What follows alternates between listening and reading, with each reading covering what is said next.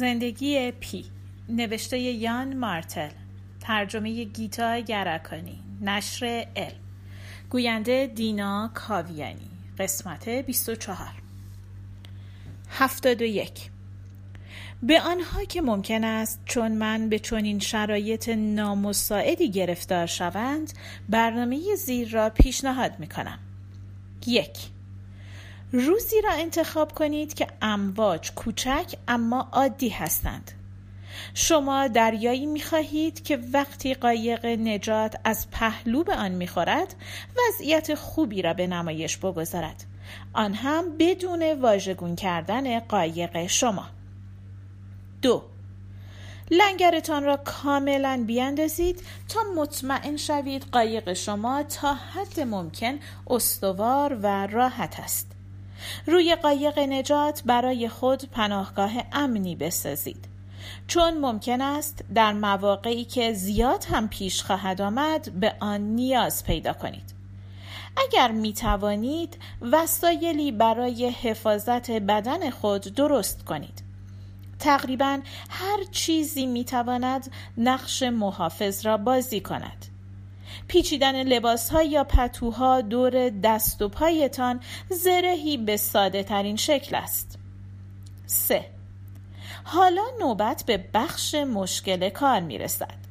باید حیوانی که شما را به درد سر انداخته خشمگین کنید. ببر، کرگدن، شترمرغ، گراز وحشی، خرس قهوه‌ای، هر جانوری که باشد باید آن را به خشم بیاورید. بهترین روش انجام این کار این است که به مرز قلمرو خود بروید و با سر و صدا به منطقه بیطرف تجاوز کنید. من دقیقا این کار را کردم. به لبه تارپولین رفتم و در حالی که آهسته سوت را می نواختم روی وسط نیمکت پا کوبیدم. این مهم است که شما به عنوان نشانه تهاجم خود صدایی مدام و قابل تشخیص ایجاد کنید. امی باید مواظب باشید. شما می خواهید حیوانتان را تحریک کنید اما نه بیش از حد. نمی خواهید بیدرنگ به شما حمله کند. اگر این کار را کرد خدا به شما رحم کند. تکه تکه خواهید شد. لگدمال می‌شوید شکمتان دریده می شود و خورده می شوید شما این را نمی خواهید شما حیوانی تحریک شده بدخلق خشمگین مورد مزاحمت قرار گرفته بیزار و مهاجم می خواهید نه یک آدم کش. تحت هیچ شرایطی نباید به درون قلمرو حیوانتان پا بگذارید. تهاجم خود را با خیره شدن به چشمهای حیوان و زدن سوت و تحقیر کردن ادامه بدهید. چهار. وقتی حیوان به هیجان آمد تمام کارهای بد را به قصد تحریک برای تجاوز از مرز انجام دهید. بنابر تجربه من یک روش خوب برای رسیدن به چنین مرحله ای این است که ضمن سر و صدا راه انداختن آهسته عقب بروید. مراقب باشید چشم از چشم حیوان بر ندارید. به محض اینکه جانور یک پنجش را درون قلمرو شما گذاشت یا اینکه حتی قصد کرد وارد منطقه بیطرف شود به هدف خود رسیده اید در مورد محلی که پنجش را بر آن فرود آورده چندان دقیق و مقید نباشید. موقع رو در روی سریع باشید. منتظر سبک سنگین کردن وزن نشوید و تا می توانید به سرعت عمل کنید. نکته مهم این است کاری کنید حیوان متوجه شود. این همسایه بالایی در مورد قلمرو خود موجودی استثنایی است.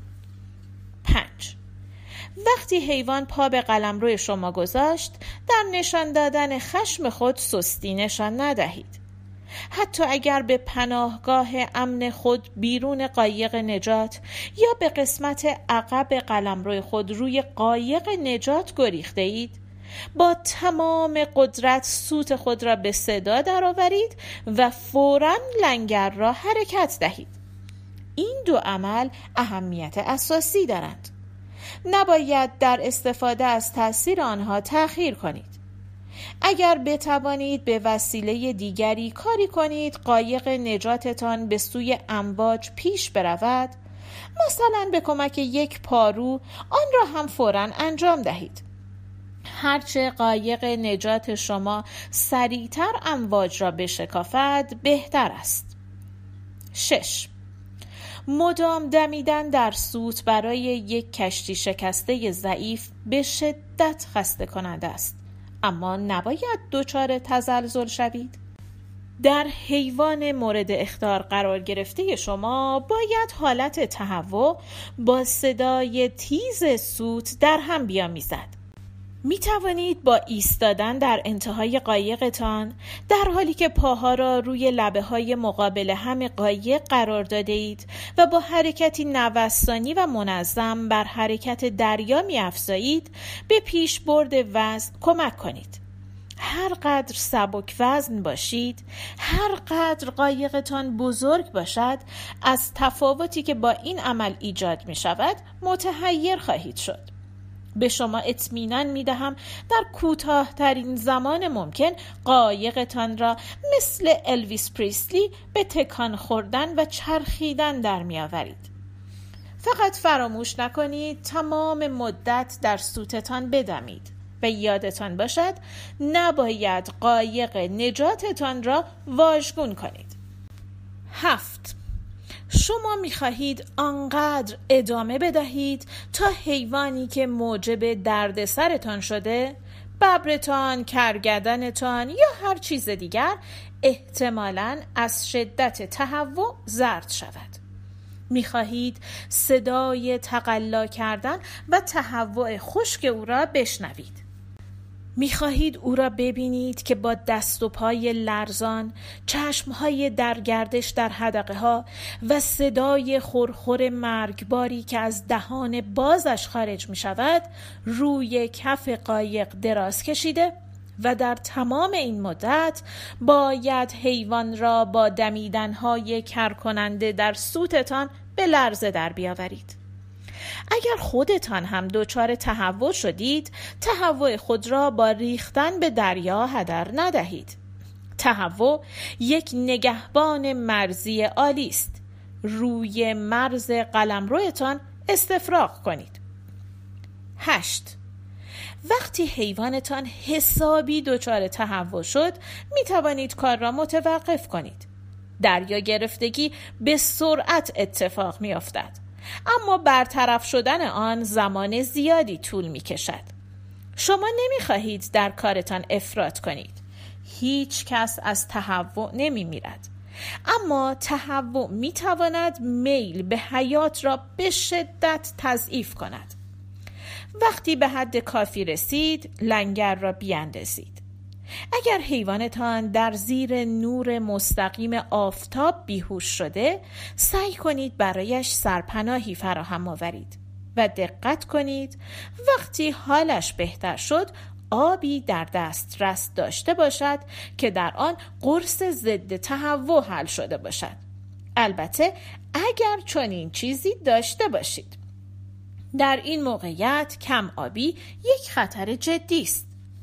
آب استراحت و آرامش همراه با یک قایق نجات استوار حیوان را به زندگی برمیگرداند.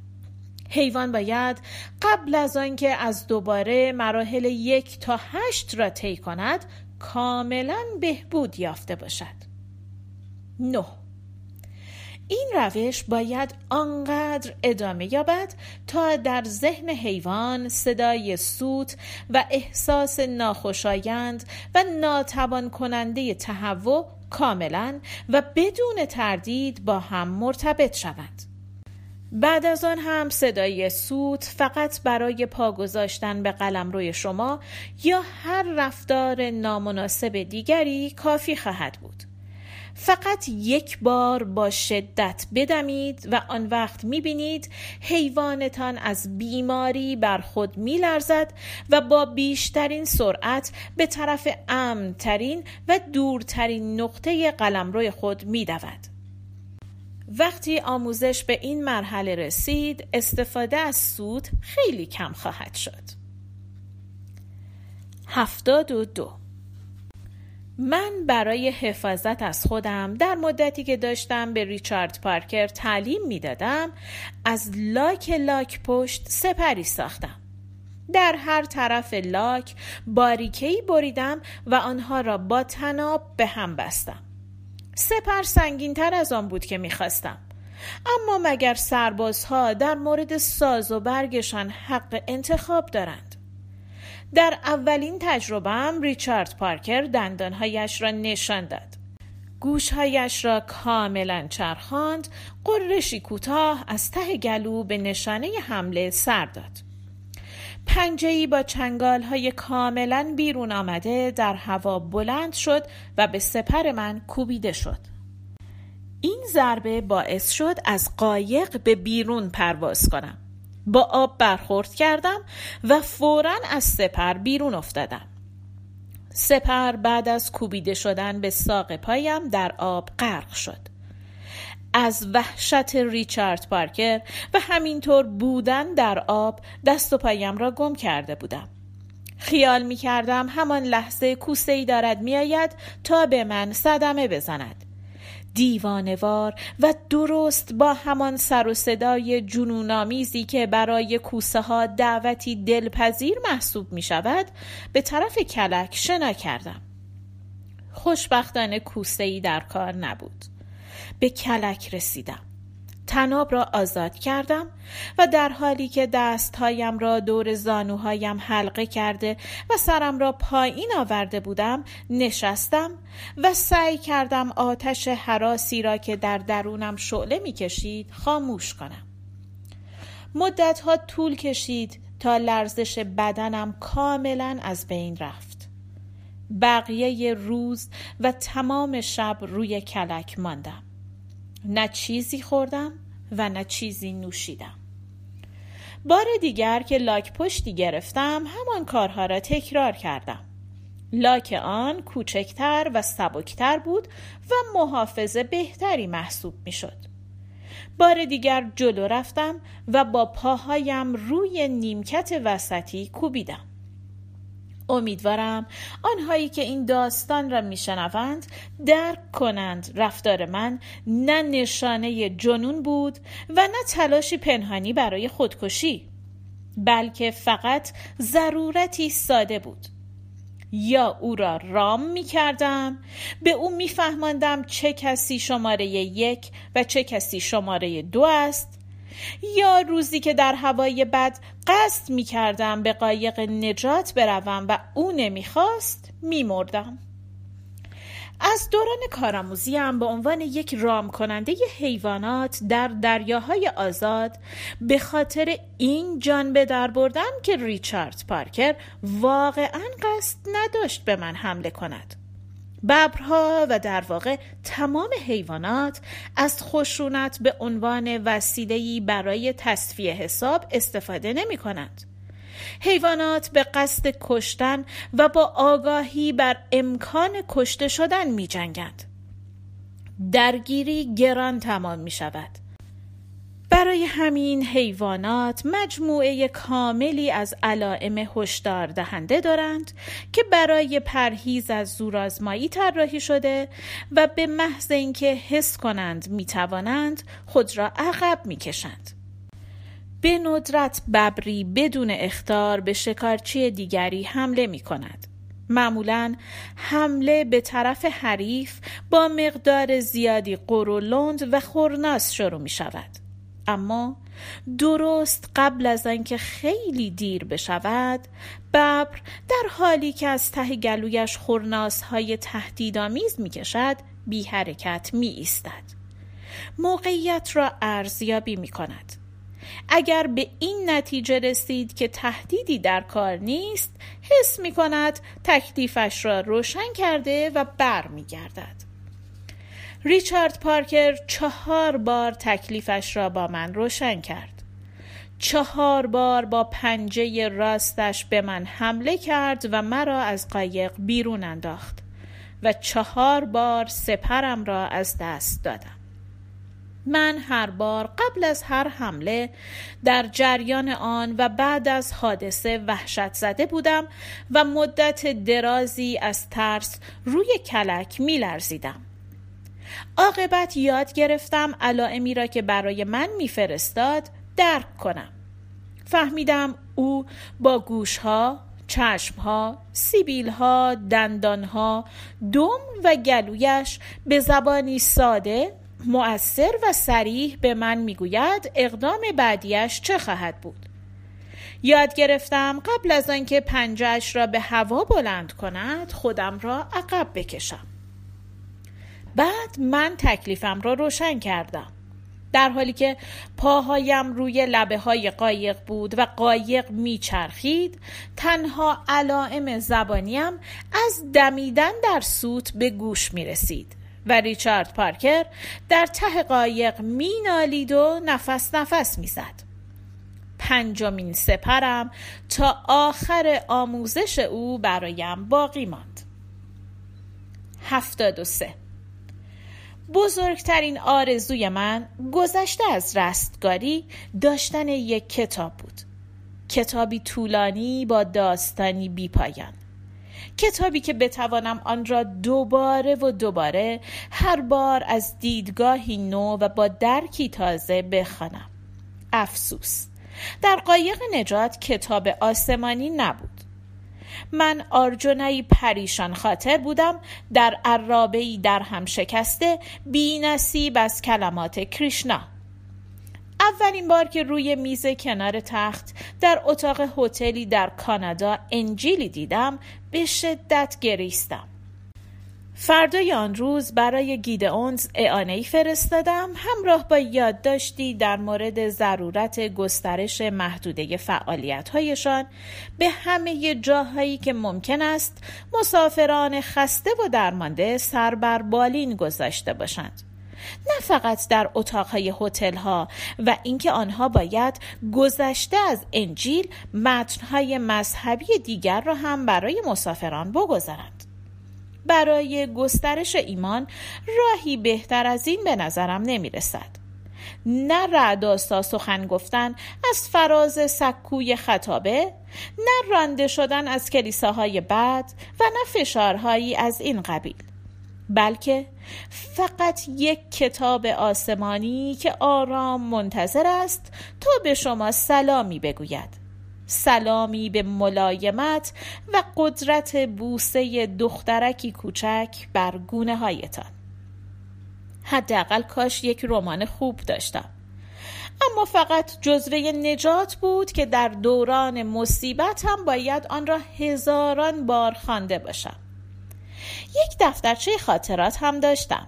به سختی خوانده می شود تا می توانستم ریز می نوشتم می ترسیدم کاغذم تمام شود. چیز زیادی از آن فهمیده نمی شود. کلمات روی کاغذ کشیده شدند به امید اینکه بتوانم واقعیتی که بر من غلبه کرده بود را ثبت کنم. نوشتن آن را یک هفته یا بیشتر بعد از غرق شدن تسیم تسام شروع کردم. قبل از آن بیش از حد گرفتار و سردرگم بودم. ها تاریخ یا شماره ندارند. اکنون به نظرم می رسد زمان چقدر قابل ثبت است. روزها هفته ها همه روی یک صفحه کاغذ. درباره چیزهایی حرف زدم که احتمالا انتظار دارید. درباره چیزهایی که اتفاق افتادند و آنچه احساس کردم. درباره آنچه به دست آوردم و آنچه به دست نیاوردم. درباره دریا و هوا درباره مشکلات و راه حلها درباره ریچارد پارکر. همه آنها مربوط به مسائل عملی هستند. هفتاد و چهار.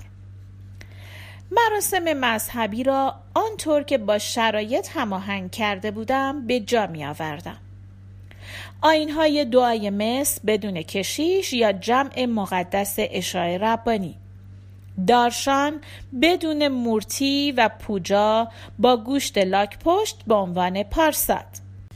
نماز خواندن به درگاه الله با عربی غلط و بدون اینکه بدانم مکه کجاست. پوجا مراسم دعاست و پارساد هم غذایی است که بعد از دعا خورده می شود. آنها به یقین آرام بخش من بودند. اما سخت بود. واقعا سخت بود. ایمان به خدا یک سرآغاز است.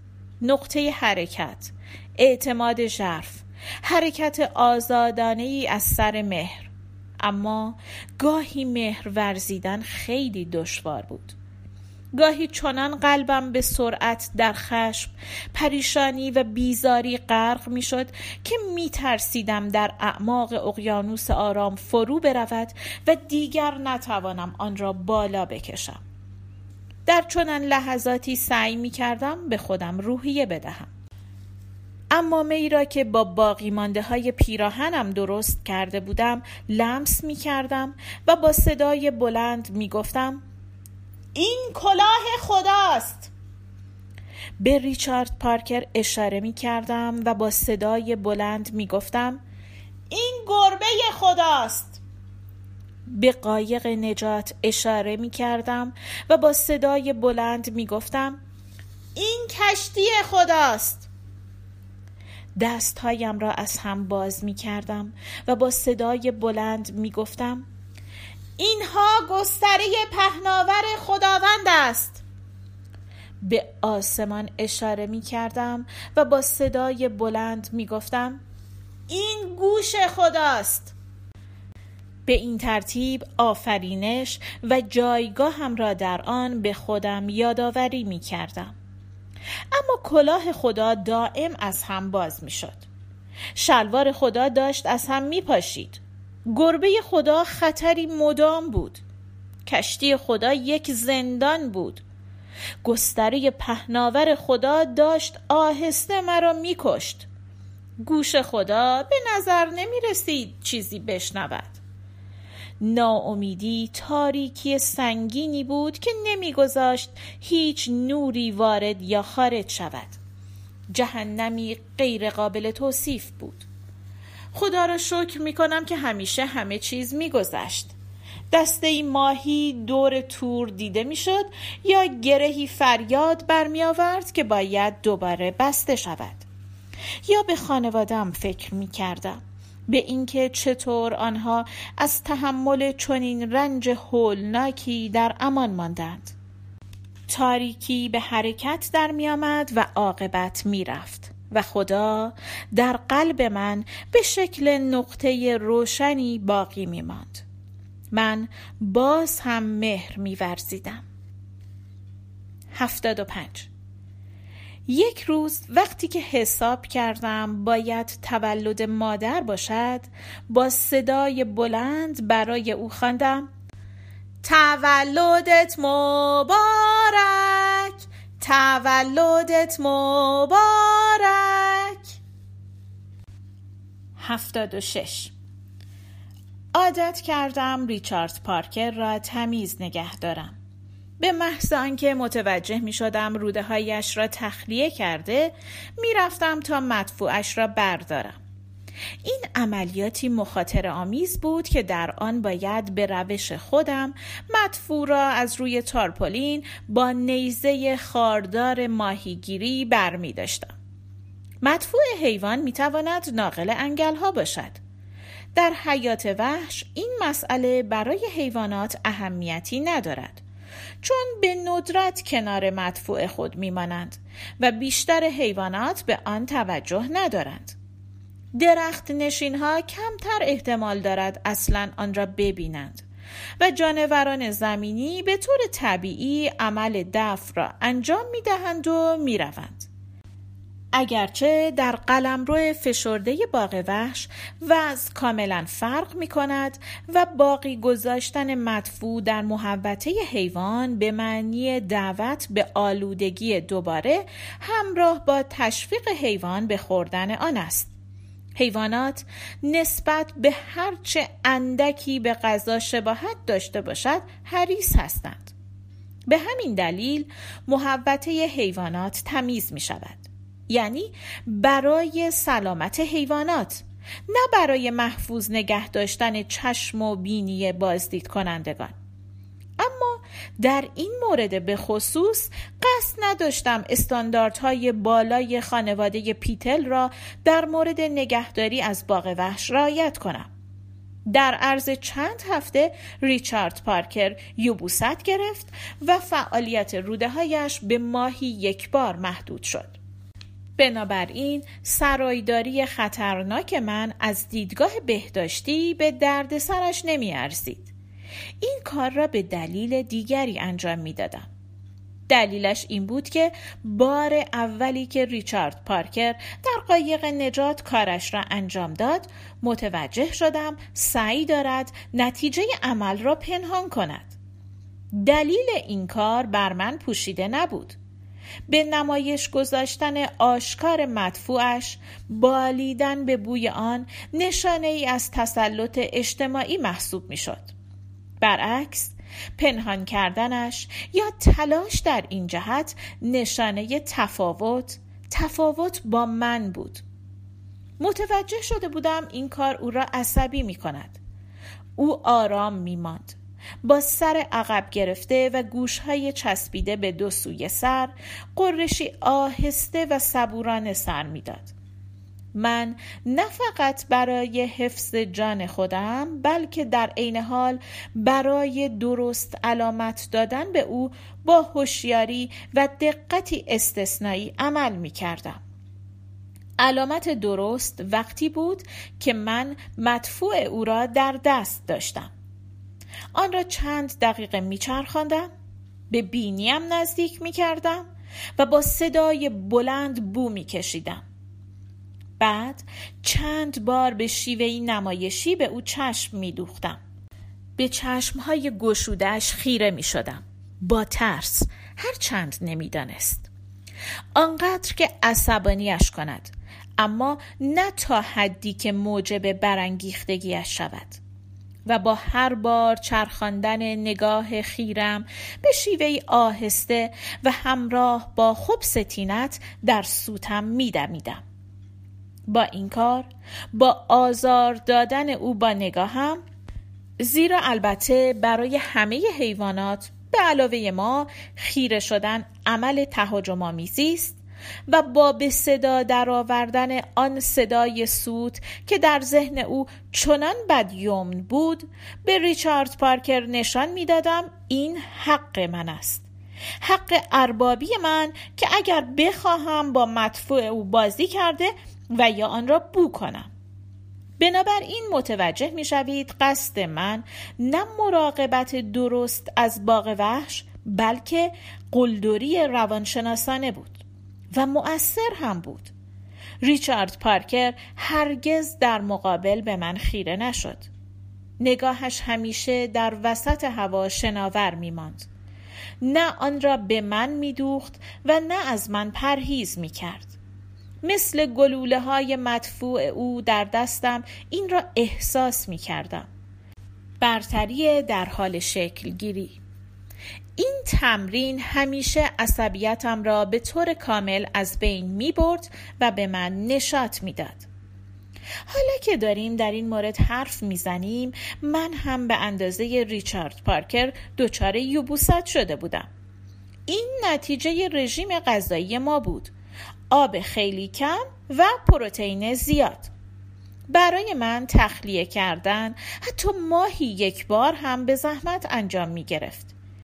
این واقعی طولانی دشوار و دردناک بود که بر اثر آن بی اندازه خسته و غرق عرق می شدم. عذابی به مراتب بدتر از تب بالا.